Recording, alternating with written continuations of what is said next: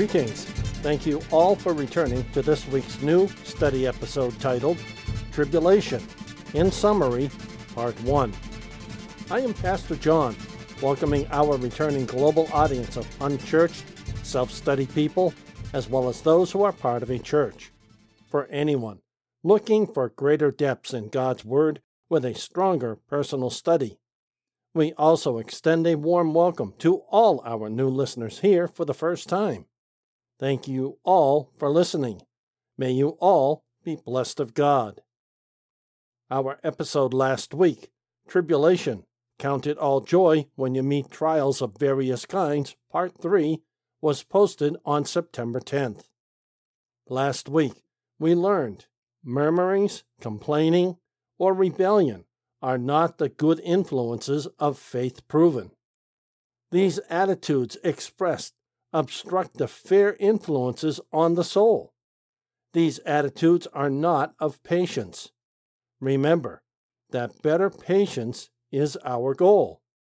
Patience, when we are suffering a trial or trials, is what moves us in a positive direction and in a growing way. However, murmurings, complaining, or rebellion move us away from our objective, which is to move closer to God and find that joy Scripture says we are supposed to have. We should also make note of the fact everyone who is afflicted should desire that the fair effects of affliction should be produced on his or her mind. If not the mind, then on the soul. It should produce in his or her soul precisely the results which his or her trials are adapted to accomplish.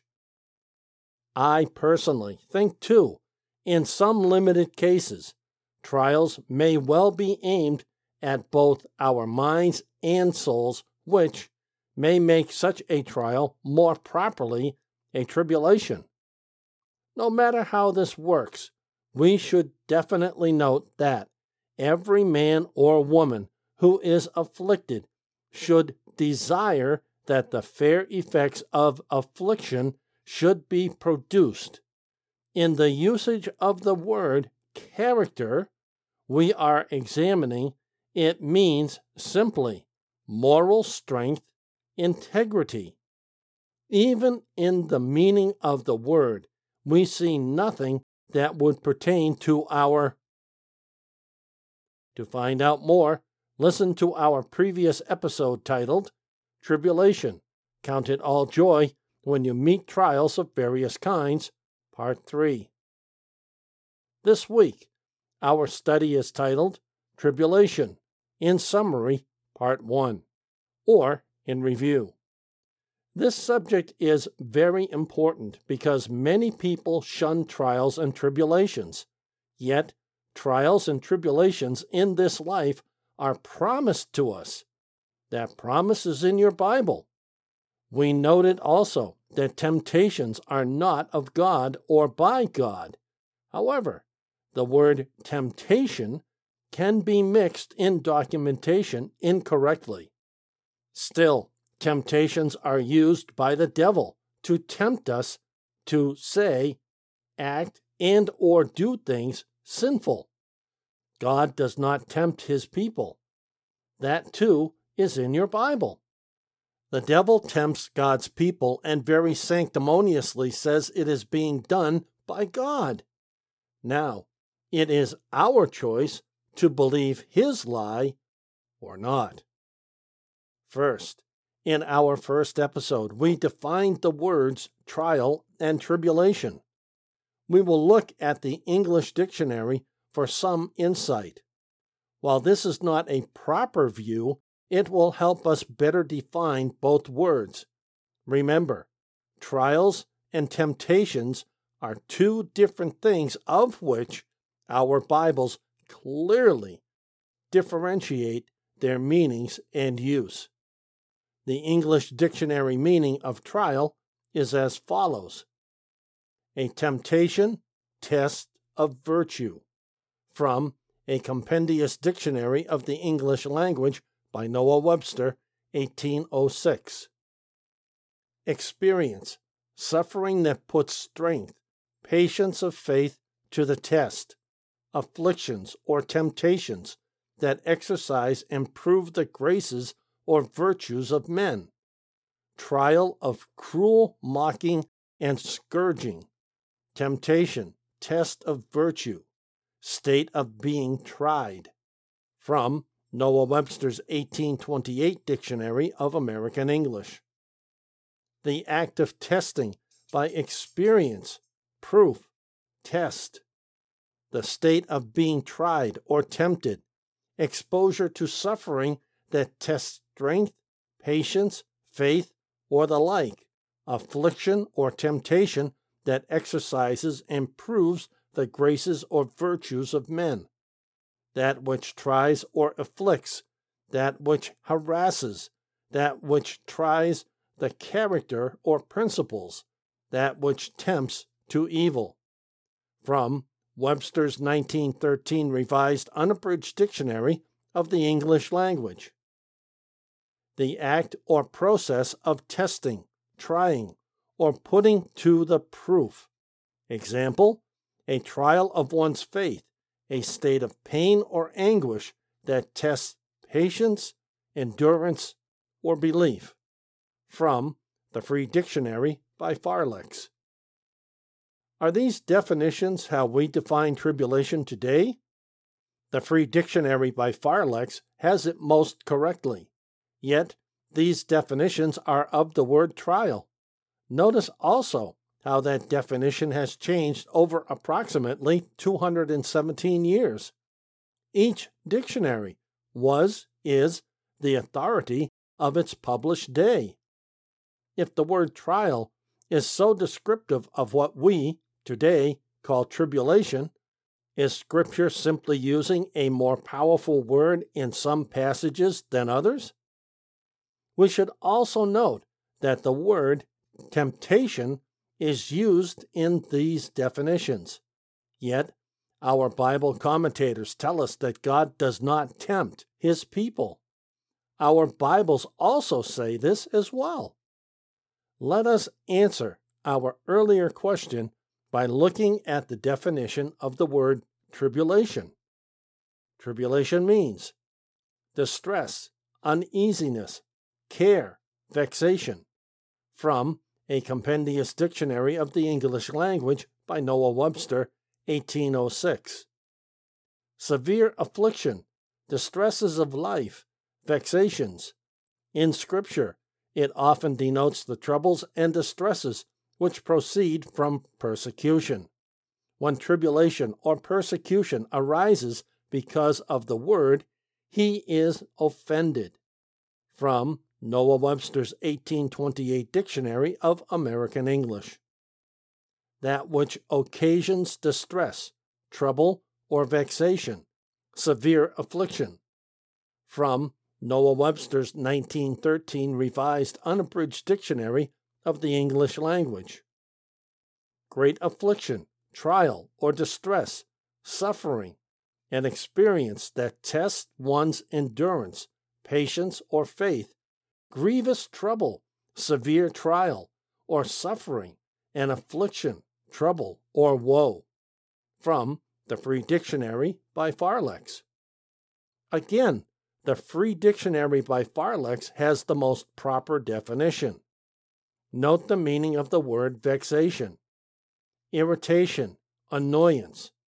Notice also that vexation or vexations are used in defining tribulation only.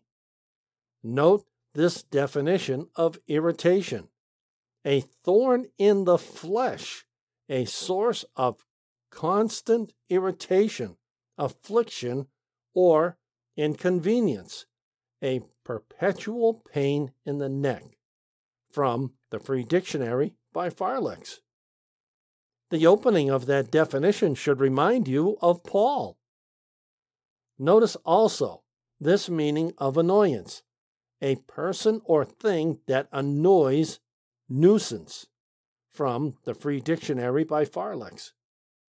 With regard to tribulation, vexation seems more to the meaning of trial until we learn that a vexation or vexations are those irritations or annoyances that continue for a period of time. So, as we see here, vexation and severe vexation is the definition of tribulation. Notice what we just read severe affliction, distresses of life, vexations. From Noah Webster's 1828 Dictionary of American English. That definition also notes in Scripture, it often denotes the troubles and distresses which proceed from persecution.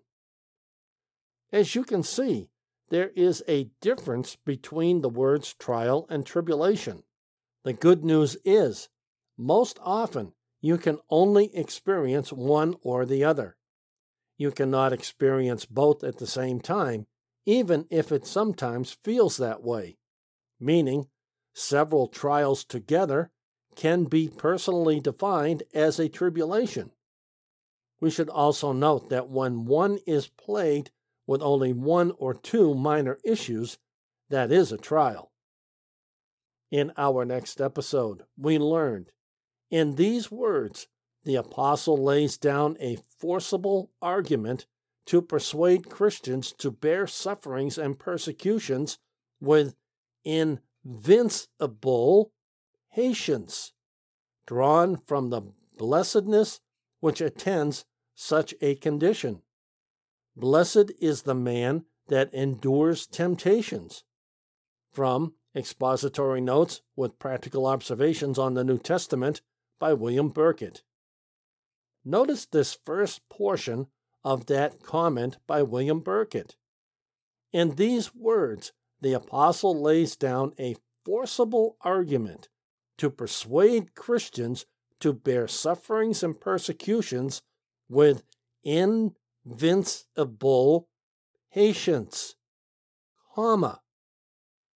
We could also read that this way.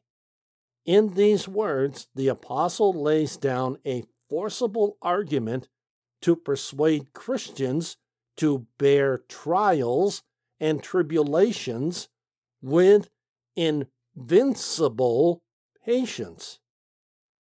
Now, remember the meaning of the word trials suffering that puts strength, patience of faith to the test. Notice further, in these words, the apostle lays down a forcible argument to persuade Christians to bear sufferings or trials. Remember the meaning of the word tribulation. In Scripture, it often denotes the troubles and distresses which proceed from persecution. Hopefully, it can be seen that sufferings and trials are the same thing. Also, persecutions and tribulations are the same thing. This definition recognition we are making is to remove much of the confusion that can be found in many American church teachings and settings. I assume also, if this confusion is so great here, it has to be elsewhere in the world as well. Next, we examined the last verse in 13 verses, teaching, learning from Israel's failures. That verse reads No temptation has taken you except that which is common to man.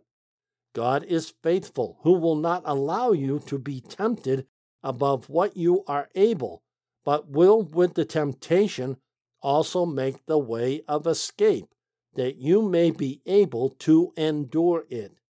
From the World English Bible. Notice how this well known scripture passage is talking about temptation.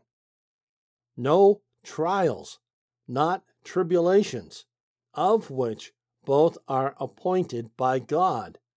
We have learned already in this series that temptations come from the devil. Like Job, God allows him access to tempt us in this life. Many people over the years that I have seen saved in Christ have read only this portion of the verse I just quoted. But will would the temptation also make the way of escape? Like God has some kind of a trap door out of the temptation. Many teach that in our temptation that based on this first segment a person will have a way of escape from a temptation. Yet no one knows what that escape is. That escape has no definition, no explanation, and no apparent promise stated in our Bibles. Therefore, my question is just what does that verse segment mean? I ask that question because no one knows what the way of escape is. Some believe the way of escape is different for each temptation. However, we should note, but God is faithful. This was the only source of security, and this was enough. If they looked only to themselves, they would fall. If they depended on the faithfulness of God, they would be secure. The sense is not that God would keep them without any effort of their own, not that He would secure them if they plunged into temptation, but that if they used the proper means, if they resisted temptation and sought His aid and depended on His promises, then He would be faithful. This is everywhere implied in the scriptures, and to depend on the faithfulness of God. From Barnes' New Testament Notes. Notice this opening comment that should put it all in clear view now. For as he, by his permission, makes way for the temptations or afflictions which otherwise could not come. Can you see how temptation or affliction cannot just randomly, even haphazardly, come upon God's people? Temptations or afflictions only come by God's permission. You cannot suffer anything without God's permission for it to come upon you. Yet, so many people ask this question Why is God allowing me to suffer this way? The wording may change slightly, person to person, but that is the main thrust of what the question is asking. Now, notice further God's attention to his people saved through Christ. We are, quote, kept, unquote, or preserved in the faith and hope of the gospel, who are preserved from apostasy, or so kept that you will finally obtain salvation. Really? We will finally obtain salvation? What is up with that? This seems to imply I may not be saved or fully saved at the very least. We need to dig deeper. It means to keep, as in a garrison or fortress, or as with a military watch. The idea is that there was a faithful guardianship exercised over them to save them from danger, as a castle or garrison is watched to guard it against the approach of an enemy. From Barnes' New Testament Notes. This may answer why the devil needs to ask God for permission to cause us strife in our lives by causing us temptation. We are protected from these actions, dangers, as us being kept in a castle or garrison that is watched to guard against our enemy, the devil. However, we have already learned that despite this protection, we still will suffer temptations, trials, and tribulations. We are weak in ourselves and are surrounded by temptations. The only reason why we are preserved is that God exerts his power to keep us. That is why there is an escape to the temptations that we studied in our previous episode. We escape what would be a terrible end to them, even though we will go through the totality of any temptation, trial, or tribulation. We do that to God's glory. This is scripturally explained in this commentary scripture reference verse. For I am sure of this very thing, that the one who began a good work in you will perfect it until the day of Christ Jesus. From Philippians chapter 1 verse 6. That work of perfection is wrought through the temptations, trials, and tribulations we are subject to in our daily lives. However, when in this life do we not suffer persecutions and heavy calamities, or persecutions and tribulation? Unfortunately, it does happen. You just have to take a look at the news these days. It also happens more frequently than anyone I know prefers. What is troubling is how such people are counseled to deal with such issues in their life. There are many times people are told to bear with it. It will get better. No offers of someone being willing to pray with such a person to ask God for what is needed to deal with a particular persecution and or heavy calamity or tribulation. Even a trial of some duration that is wearing on a person. Such people that I have known without prayer and or counsel frequently fail, fall, and then become inward focused on how they have hurt God. Such people grow in the belief they cannot get back into God's grace and mercy through forgiveness as promised in Scripture. So, more frequently than not, such people wallow in their sadness, believing God cannot or will not forgive them. However, Scripture speaks loudly against this despite what people feel and think in just such a situation. This can many times be avoided altogether if proper counsel and ministry were offered to a person before such issues gained a foothold through more temptations. Notice how others in the past understood their salvation. The prospect which they had of the future inheritance was to them a source of the highest joy, even in the midst of their many sufferings and trials. Is our future inheritance the source of our highest joy? Does that joy sustain us in the midst of many sufferings and trials? Every one of us needs to answer these two questions for ourselves. Notice what just hope did for them. The hope which they had of their future inheritance enabled them to rejoice even in the midst of persecutions and trials.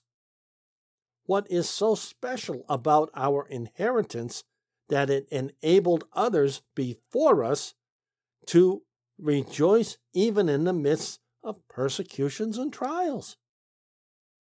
Today, I know of no one where I live that rejoices in the midst of persecutions and trials.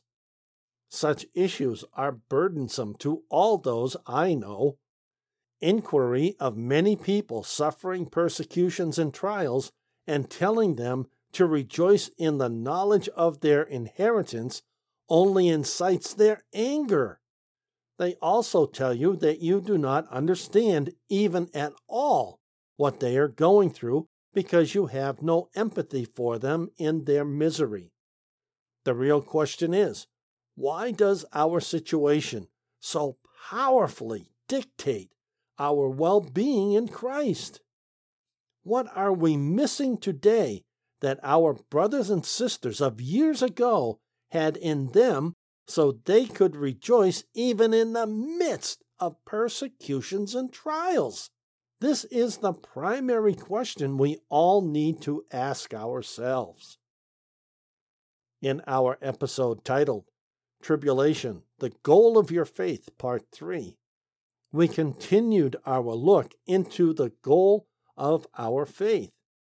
Stating in verse 7, our scripture read Such trials show the proven character of your faith, which is much more valuable than gold, gold that is tested by fire, even though it is passing away, and will bring praise and glory and honor when Jesus Christ is revealed. You have not seen him, but you love him. You do not see him now, but you believe in him. And so you rejoice with an indescribable and glorious joy because you are attaining the goal of your faith, the salvation of your souls.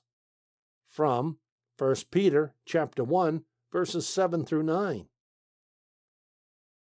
That week, we continued in verse 7. For clarity, it reads Such trials show the proven character of your faith, which is much more valuable than gold. Gold that is tested by fire, even though it is passing away, and will bring praise and glory and honor when Jesus Christ is revealed. This verse has a lot to look at that should now bring greater clarity on the study subject. Let us start to examine the first portion of this passage. That the trial of your faith, this is the principal end which God has in afflictive providences to try the faith of his people. So the faith of Abraham, Job, Habakkuk, and others have been tried, being much more precious than of gold that perishes. The grace of faith is much more precious than gold, since that perishes by using, but faith does not, and since it is so valuable as not to be obtained by it, and since those that have it, though poor in this world, are rich and heirs of a kingdom, but the trying of it is abundantly more precious than gold. For not only as gold being tried in the fire is purged from its dross and is proved to be genuine and shines the brighter, so faith being tried in the fire of afflictions, is purged from unbelief, and the believer is purged from his dross and tin, and his iniquity is purged, and the fruit of all is to take away sin, and he is tried and proved to be a true believer, and his faith shines the more illustriously, as in the above instances. Yes, the very trying of it has an influence on other graces, for great usefulnesses, for the trying of faith works patience, and that experience, and that hope. From the New John Gill's exposition of the entire Bible. What I hope you understand at this point is that this comparison to gold is just that a comparison, a sort of parable on the fly or in the moment, as it were. It is drawing a conclusion about our faith. The fire that heats the gold, that gets it so hot it separates the impurities therein, is an analogy to our life in Christ. Our salvation in Him is the gold. The impurities are akin to our spiritual impurities. In other words, those things of the flesh. Things of the flesh are impure and need to be separated from that which, in our lives, is pure.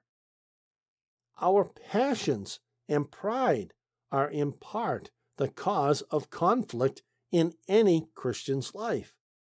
Passions and pride also make the most out of keeping us on the wrong side of God. Verse 6 points out, but he gives more grace, so that the writings say God is against the men of pride, but he gives grace to those who make themselves low before him. From James chapter 4, verse 6, in the Bible of Basic English, 1949 1964. But he gives greater grace. Therefore, it says, God opposes the proud, but he gives grace to the humble. From James chapter 4 verse 6 in the New English Translation Bible. Both verses say the same thing a bit differently. Notice, God is against the men of pride, or God opposes the proud. Either way you read that, it clearly is not a good place to be. However, our study verse tells us how to fix this. It reads, for this cause be ruled by God, but make war on the evil one, and he will be put to flight before you. From James chapter 4 verse 7 from the Bible in Basic English 1949 1964. William Burkitt told us Satan is both a conquered enemy and a cowardly enemy with a faint heart. This is what we need to fully realize and understand. Most of all, he is already conquered, defeated, fully overcome. I have observed that it is fully easy to not know or even think that this is true. Despite he is already conquered, despite he is already defeated, despite he is fully overcome, he can still make a strong impression on us when he tempts us. We also need to fully realize that temptation is all he needs to work with. It is us who give into temptations, which now become a trial or worse, a tribulation. Trials and tribulations are not really in his toolbox, the devil, to work with unless, as with Job, God makes it so for a time. As it can be seen with Job, Satan needs to ask God to even try us, and in Job's case, to try him. Satan was told by God that he could only do certain things to Job, and there was also at least one thing God said he could not touch. In practical daily life, whenever a disaster occurs, people do not simply walk away to safety, they flee to safety. Remember, the Christian's duty is discovered, quote unquote. This means that it is something we learn as we grow in Christ. In that discovery, we learn more about not yielding to being resistant and opposing the evil one. We are taken captive by him if we do not resist him. Notice, too, quote, we will never get rid of him, end quote, otherwise. Remember Scripture? If we resist the devil, he will flee from us. Remember, too, when even the devil flees, he does not simply and casually walk away. No, the Bible tells us the devil flees. Next week, we will present part two, the final part of our last episode in our summer series. Our episode is titled Tribulation, in summary, part two. What did we learn in this summer series? Have we learned anything of the positive influences of trials and tribulations in our lives? To find out more, join us next week as we continue. Play or download our episodes from one of our podcast hosts, or follow direct links to these platforms on our website under the podcast menu item. Details follow. All Bible quotes without a citation are from the New English Translation Free Version. We greatly appreciate our audience. We look forward to the return of all our faithful listeners, followers, and new listeners. Thank you all so much. We are very pleased to serve a diverse international audience. Please share our podcast with family, friends, and others you believe would find it a blessing. This study podcast is a wholly self funded outreach presented by the Church of the Unchurched, currently an all electronic Boston based outreach uniting the community of lost, searching, lonely, and forgotten in Christ. If you are visiting for the first time, welcome and God bless you. If you are unsaved, we truly hope you find God as well as receiving Him as Lord and Savior of your life.